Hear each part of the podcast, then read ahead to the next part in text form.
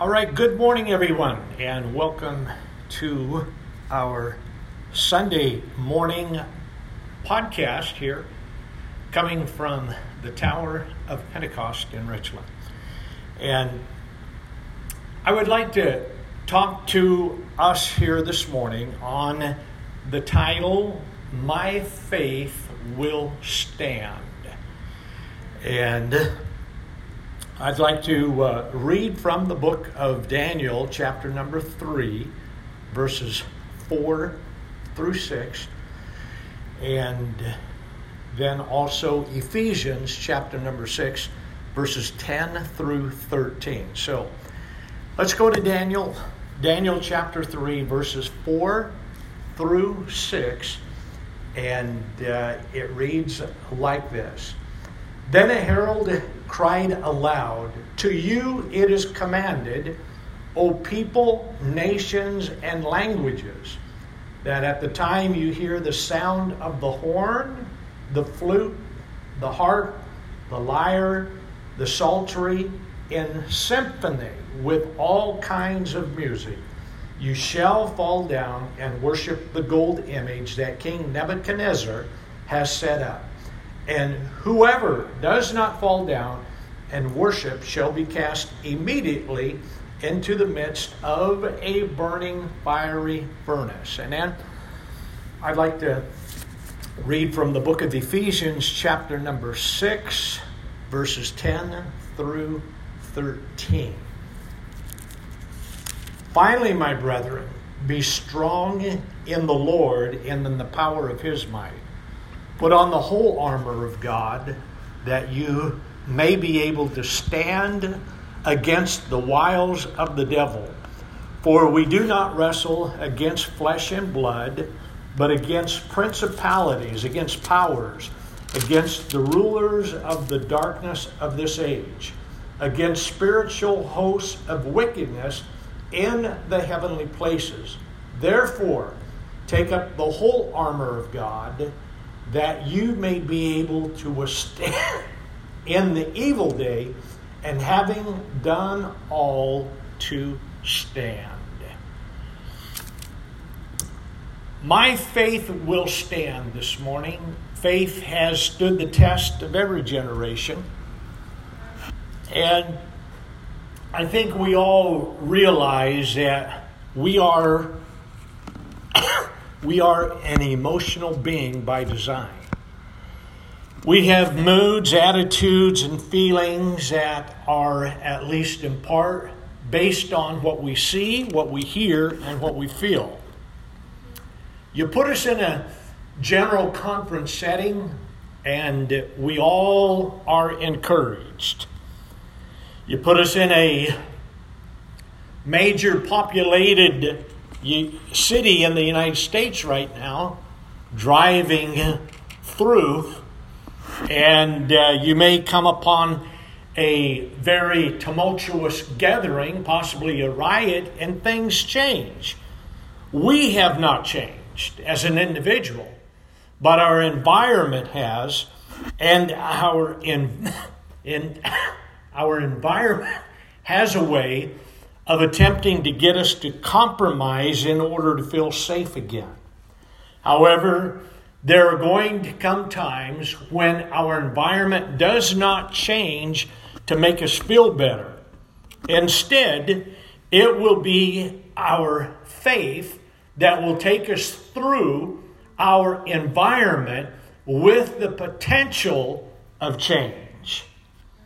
I'm reminded this morning of a story that happened centuries ago in the year 1521, I believe it was. And a particular man's faith had been called into question because of his disagreement with the current Christian theology of his day. He actually was summoned to stand before the emperor, and he was demanded to recant his religious views. Here are the words that Martin Luther said. He says, Unless I am convinced by the testimony of the Holy Scriptures or by evident reason, for I can believe neither Pope nor councils alone, as it is clear they have erred repeatedly and contradicted themselves. He said, I consider myself convicted by the testimony of Holy Scripture, which is my basis. My conscience is captive to the Word of God. Thus I cannot and will not recant, because acting against one's conscience is neither safe nor sound. He closed out that day with these words He said, Here I stand I cannot do otherwise. God help me. Amen. Powerful statement coming from a man that he literally, as we know, he began what we now call the Reformation. But as we start this morning here, I would like to take a moment. The Bible through many of the different Psalms, it, it, uh, we come upon a word, and that word is Selah, which is a pause, take a moment to reflect on what you've just heard and uh, think about it for a moment. And so I, I come to you this morning, and I would like you to take a moment. I would like you to stand up wherever you are this morning. I would like you to stand. I want you to look around. I want you to know, pay attention, who is standing with you this morning? What are you standing for? What are you feeling on this Sunday morning? Do you feel like that you're standing alone? Do you feel like that you're going through something that is causing you, that has placed you in, in an environment that you do not like? But as you look this morning, I want you to pay special attention and I want you to know you are not standing alone. You are not going through whatever you are going through this morning alone. You may not be able to, see somebody this morning if you are possibly uh, by yourself, but you need to look around and you need to rest assured that you are not standing alone this morning. Thank you and you may be seated. Peter, in his writing in chapter number 4, verse 1 Peter 4 and verse 12, he writes these words to us. They are words of comfort, but they are words that challenge us in the, the same in the same uh, reading. He says, Beloved, he says, Think it not strange concerning the fiery trial which is to try you as though some strange thing happened to you. He says, Don't think it unusual, don't think it strange when a fiery trial comes your way, as though something strange has happened. We know from reading the scriptures, and in particular, the book of Hebrews in, in the great faith chapter, we know that there are there is nothing new that men and uh, the our, our the church has not faced before in one area or another. We have always faced fiery trials. We have always Every generation has had to go through different things. You and I today, we are in a very strange and a very concerning time. But Peter says, listen, he says, Beloved, you need to understand that this is not something new We all will face our fiery trials in different times of our life. Health issues, different things. Right now, certainly, that is probably one of the top things on our list. I, I recognize this morning that there are people that are going through health issues right now, and it's not a good feeling. And I'm here to remind all of us this morning that here's what we are guaranteed. This is the guarantee of the scriptures. Not that we will not go through trials, not that we, not that God will take us and remove the, the trial or the uh, issue that we're going through. No, our promise is that He will go with us through the fiery trial. Isaiah 42, verses 1 through 3, tells us this Fear not, for I have redeemed you. Are you glad? Are you thankful for your redemption this morning? I am here today. I have been redeemed, not by silver and gold, but we have been redeemed by the precious blood of the perfect Lamb of God. Isaiah wrote, he says, Fear not. He says, I have redeemed you. He says, I've called you by your name. He knows you by your name. He wants you to understand that one thing that you are guaranteed of, and that is your redemption. Your redemption draweth nigh. He says, I've called you by your name. You are mine. What a great promise that is. He says, Listen, fear not. He says, I've redeemed you. I know your name. He says, I want you to know that you belong to me. And so when you pass through the waters, I will be with you. And through the rivers, they will not overflow you. When you walk through the fire, you shall not be burned, nor shall the flame scorch you, for I am the Lord your God. And so, he does not promise us that we will not go through these fiery trials. What he promises us is that he will go through those trials alongside of us. He is standing with us no matter what it is that we're going through. Sometimes it's the fire, going through the fire, that saves us. That's hard for us. But sometimes the fire actually saves us.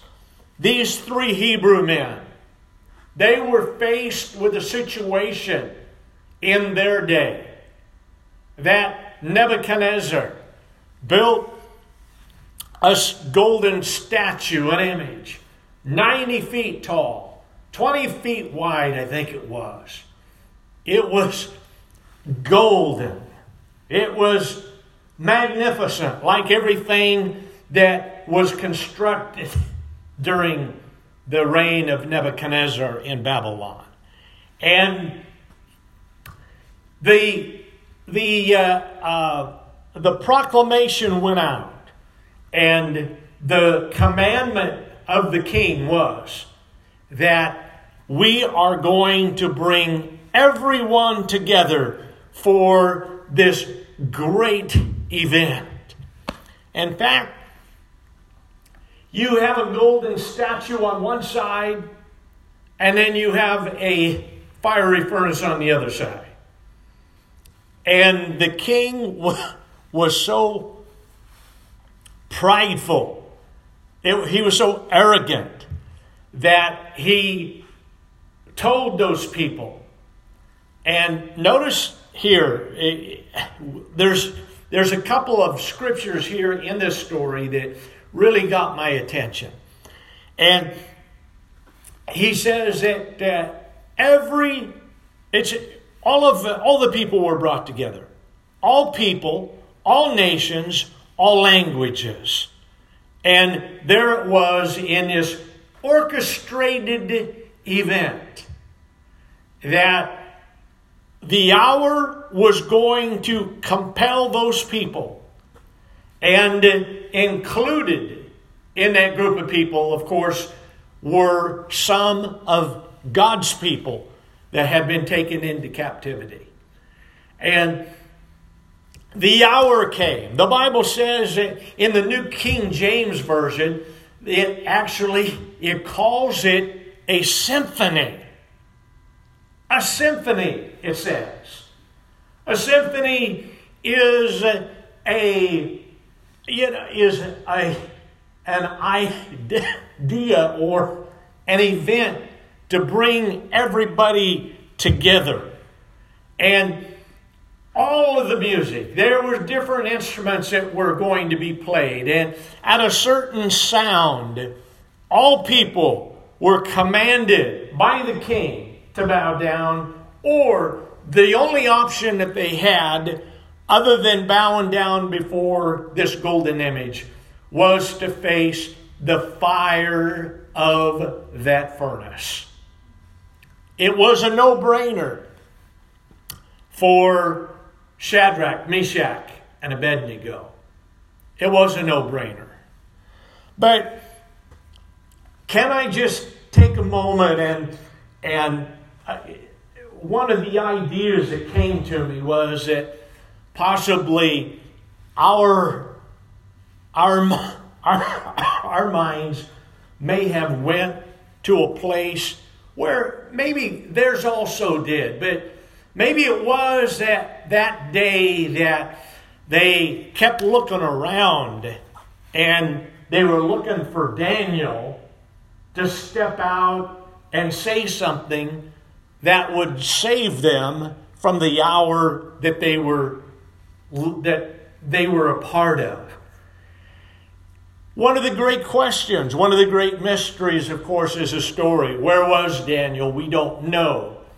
But can I just tell you that Daniel is not always going to be around to put a good word in for you and to save you from the hour that you are facing and the trial that you are up against.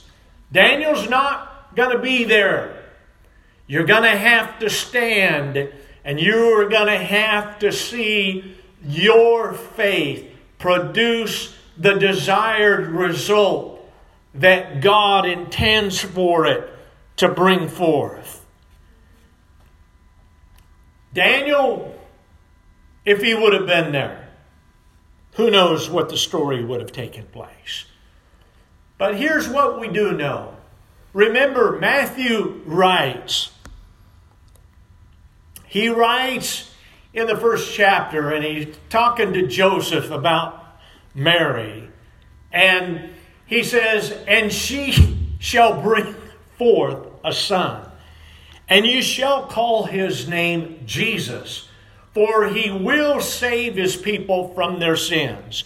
Not a maybe, not a perchance. He's very, very positive in the idea that when this one comes forth by the name of Jesus, that he will save his people from their sins. verse or two later, and then it goes on and it tells us and they shall call his name Emmanuel, which is translated God with us. We have not received the promise of not having to go through the fire, but what we have received is the promise the promise of God that He will be with us, God in us, Christ in us, the hope of glory, that God will be with us as we go through every trial, every temptation. We have the assurance that we are not in this thing by ourselves. Notice verse 28 in our story as we go back to the story of the three Hebrew men. That here we go. They, they told with very confidence. The word came to the king, and the word was, King, we got a little bit of a problem here. You know, you got three, excuse me, you got three men out there that refused to bow down at the sound of the music. King says, Who are they? He brings them in Shadrach, Meshach, Abednego. King's probably surprised. And he gives them the second chance. He says, Okay, here's the deal. You made a mistake, maybe. Maybe you didn't hear the sound. Or maybe you got you didn't get the message right. But we're all in this. And we want everyone to bow down. And he said, King, we want you to understand our side. And that is this we will never bow down to any other God except the God of the God of Abraham, Isaac, and Jacob. We will not bow down. And furthermore, King, we want you to understand that the God that we serve, He is able to take us out of your hand and deliver us.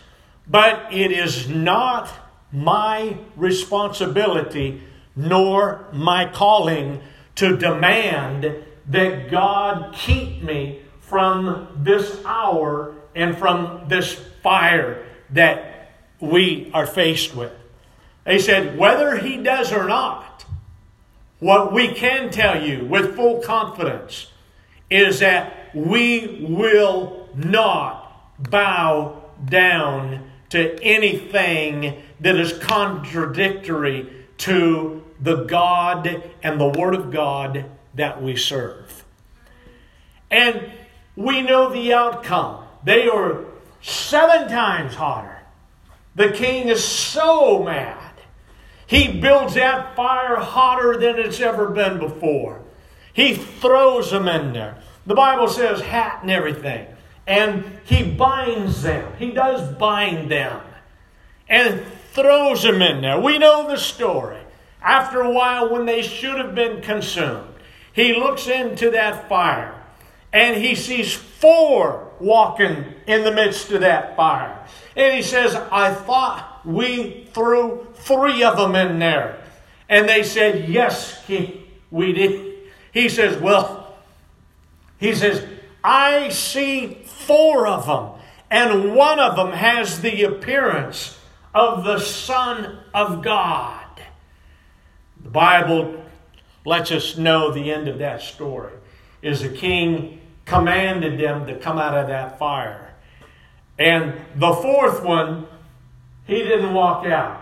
But the three, Shadrach, Meshach, and Abednego, they walked out of that fire after walking through that fire. And the only thing the only thing that was burnt was the bondage that the, that the men, that those men tried to bind them with. You understand is that there are, God will never, He will never allow His people to be put under bondage ever again. He when he went to Calvary, when he took those stripes upon his back, when they put the nails in his hands and in his feet. That was to release us from the bondage of sin and the bondage that men try to bind us with. He will never allow us to be bound again by corrupt and evil men of the day. You can be assured that sometimes the fires that we go through is to be a witness to those around us that God has delivered us. He has broken every bondage that men are faced with today, whether it's addictions or any kind of sin. God is in, He is a bondage breaker. Those three got out, and the scripture says this the king looked at him. Says, Not a hair of your hair. I don't smell smoke. I don't see the results of fire. And the king says this the king says that these three frustrated his word and his evil intention by yielding by yielding their bodies. Think about that for just a moment. The evil intention of the movement of that day that was intended to force people into bowing to a God that never existed. That because these three Hebrew men, they stood in the face of adversity, that when it was done, when they came out of that fire, that the king had to say, he says, because you yielded your bodies to the fire, the fiery trial that you were faced with, you have frustrated my word. You want to frustrate the intention of the adversary today? We've got to yield our bodies to the calling of the hour of trial that we are faced with, what, whatever you are faced with today, you have to yield your bodies to the will, to the desired outcome that God has intended for your situation. With the assurance that He is going to be with you every step of the way. He may not change. He may not change your situation here and now, but be assured that ultimately you and I will walk out of every trial and every tribulation. And when it's done, as writer said, when you go through the fire, your faith will be refined as gold. One of these days, every trial, every situation that we face, it is only preparation for one of these days.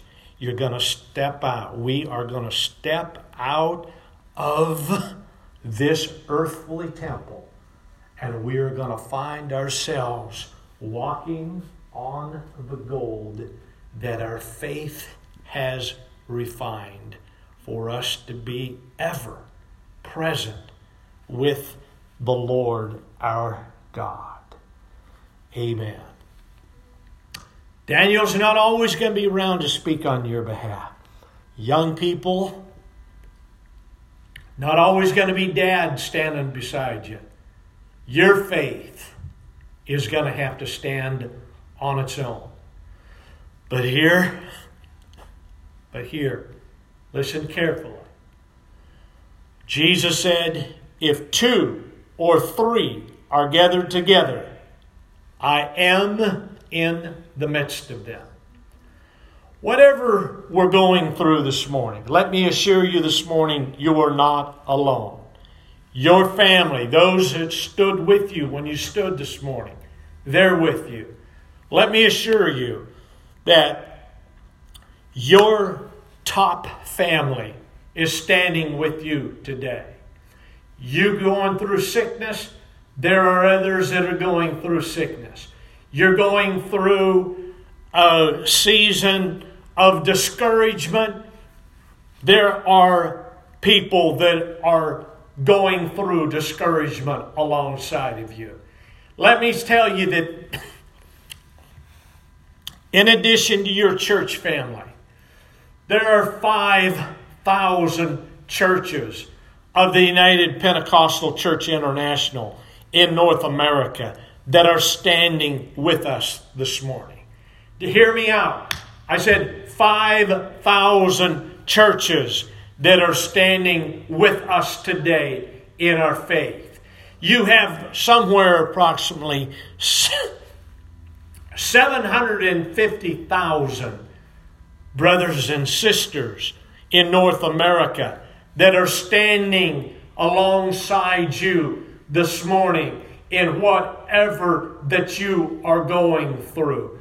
Let me remind you that Christianity in general this morning, that we have somewhere around 200 million Christians in, in the United States of America this morning, is what they tell me. Or, I'm sorry, 200 million. Can I tell you that there are somewhere around 2 million UPCI brothers and sisters in approximately 200 different countries that are standing alongside you this morning. Can I tell you that there are somewhere, it's been estimated, there's somewhere around 2 billion Christians that are alive globally, internationally this morning, that are standing with you and standing alongside us this morning. You are not on your own this morning. There are the there's the possibility of 2 billion people praying for God to take us through this season of life. One quote they did get correct through this whole pandemic issue. That is this We are in this together. Elijah, it's okay to be human and feel like you're on your own. We know that story. Elijah running for his life, runs to a cave, hides out, waiting for the voice of God, which finally comes. Question to Elijah was, Why are you here? Why are you here? And Elijah is so despondent and so discouraged and so much feeling like that he's the only one that is going through what he's going through. And he's the only one that's willing to stand in his day. And he says, Lord, I'm all by myself. Everybody else is, has bowed. God comes back and he tells him, He says, Elijah, you need to understand that I have 7,000 that have never bowed the knee. Can I tell you this morning that we are the church of the Most High God? This thing is not merely a number per se, but with numbers, there is a great our army that when we dedicate our lives to and yield our bodies to the hour and the day that we are called to, I want you to understand, and it is a great comfort to me knowing that I have a brother, I have a sister, that I have globally uh, churches uh, and people by the hundreds of thousands uh, and by the millions that are willing to stake their life and stand on the, the faith that was once delivered to the saints and says to a world that we will not bow down to the pressures and to the actions of seemingly an orchestrated movement to put us into a compromising position our faith will stand the test as it always has stood the test because our faith is in the Word of God and our faith is in the name of God, which is Jesus Christ, the Most High. Let me take you to another story of a man that stood in his day. His name's Mordecai. He would not bow down to an Amalekite by the name of Haman. Let me ask you a question this morning. Is it possible the actions of Mordecai put his entire nation at risk? Because you see, everybody was bowing before Haman. And Mordecai, it wasn't never going to be a question. It was always going to be that he was going to be the answer. And that was that he was going to stand because of the faith that he had in his God and the God that requested and commanded and told him, along with all of the other people, that you will never bow before another idol, another God. Even if it is man. But is it possible that the actions of Mordecai put his entire nation at risk? Was it possible? Probably not. But let me just use my imagination here, if I could. What if Mordecai, what if Haman wrote a letter to Mordecai and said, Mordecai, if you do not bow down before me, I am going to go before the king and he says, I'm going to convince him to destroy your entire nation of people. Whoa. Tough question. We have no idea, of course, whether that ever took place. Probably not. But the point is that faith, our faith, at times can be a very risky situation. And we don't know the future. We don't know the outcome. What we do know is this is that we are called to stand and to fight the good fight of faith. We are called to stand and to testify and to be a witness to a world, no matter how much pressure, no matter how the numbers seem to be against us, we must stand for our faith and everything that it represents we must stand on certain things.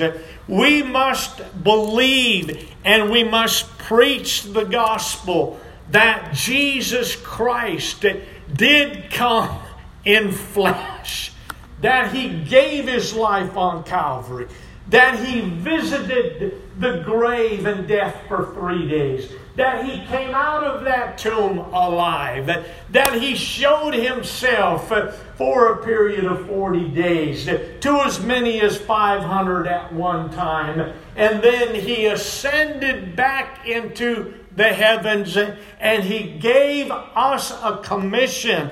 The commission was to go into all nations and introduce the gospel to a people that are faced with situations that, they cannot see clearly. But the gospel will bring clarity to life and life's purpose and to the future. Sometimes we can't see clearly.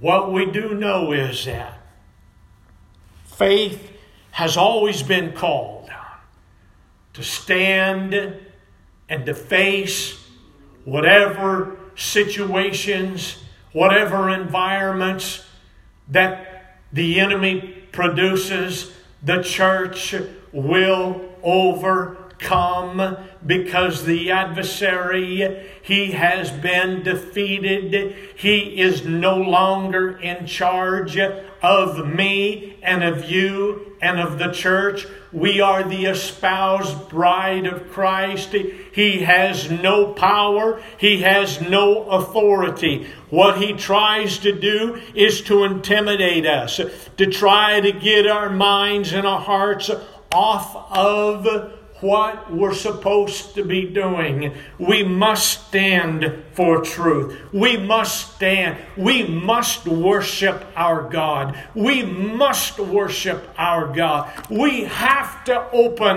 our mouths. We have to, in, to engage our God in worship along with the angelic host. We can't offer a muffled masked sound into heaven. We've got to be able to have the liberty to worship and to praise Him with an open mouth and an open heart.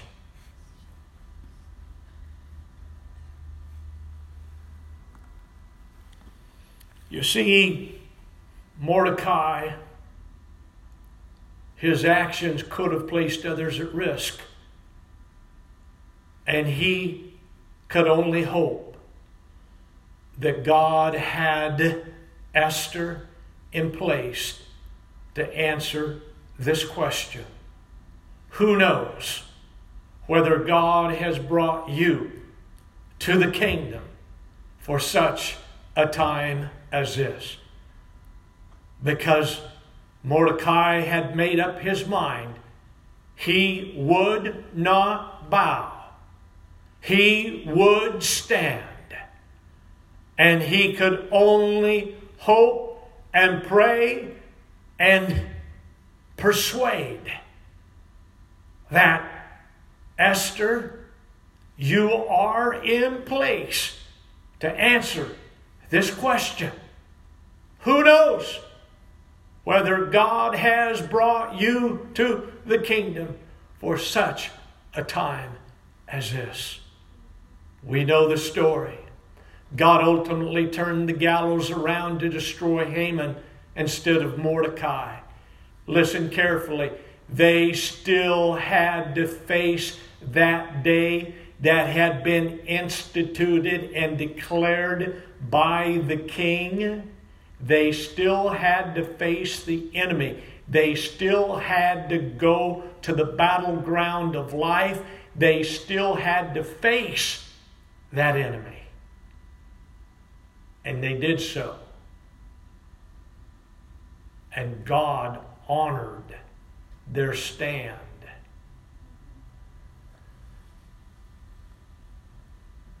We cannot bow to the heat of the day. It is an orchestrated symphony of the adversary. It is an orchestrated time by the enemy, by the evil of this world. and the church must stand in the face of every adversity that comes our way. Sickness. God can deliver you from that sickness, whether He does or not.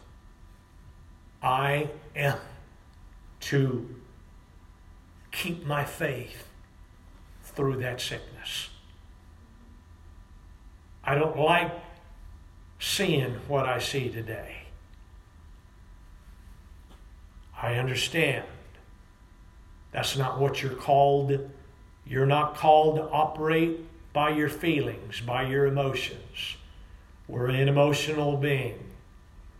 We are so affected and impacted by what we see, by what we hear, by what we feel. We cannot operate by feelings and by sight and by hearing alone. We must operate by faith and by the word that we have in our possession. It is what will produce the faith that has always been and will always be needed for the hour that we live in. I close bringing a scripture that I always I've loved. It caught my attention many years ago, but it's found in Acts 2:14. Jesus had ascended. The disciples had waited 10 days, the upper room, we know the story, waiting for the outpouring of the Holy Ghost. And then it was that the first message, the first message of the birthday of the church was about ready to be preached. And I love these words found in Acts 2:14. It says, "But Peter standing up with the 11 who are you standing with this morning?" I close once again by asking you to look around. Who are you standing with? And what are you standing for this morning? Are you standing up along with the 11? Are you still standing up for this message of Acts 2:38? Is this what we are standing for today? Peter said, This is that which was spoken of by the prophet Joel, saying in the last days, God speaking, I will pour out my spirit upon all flesh. I believe that we are part, the very ending part. If that was the beginning of the church, then what is the ending of the church going to be?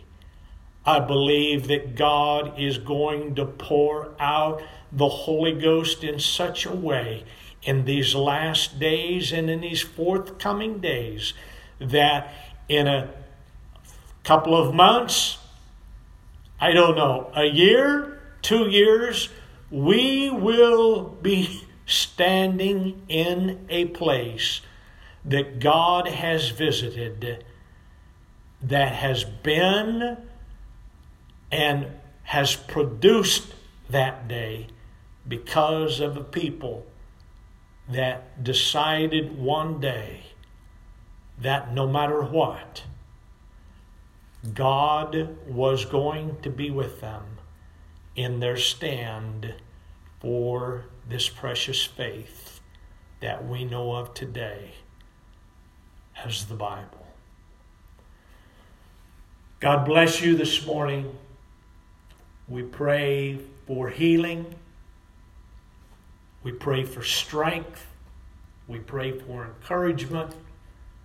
We pray that you will have the assurance that this church is with you and that God, more importantly, that God is with you no matter what you go through. God bless you.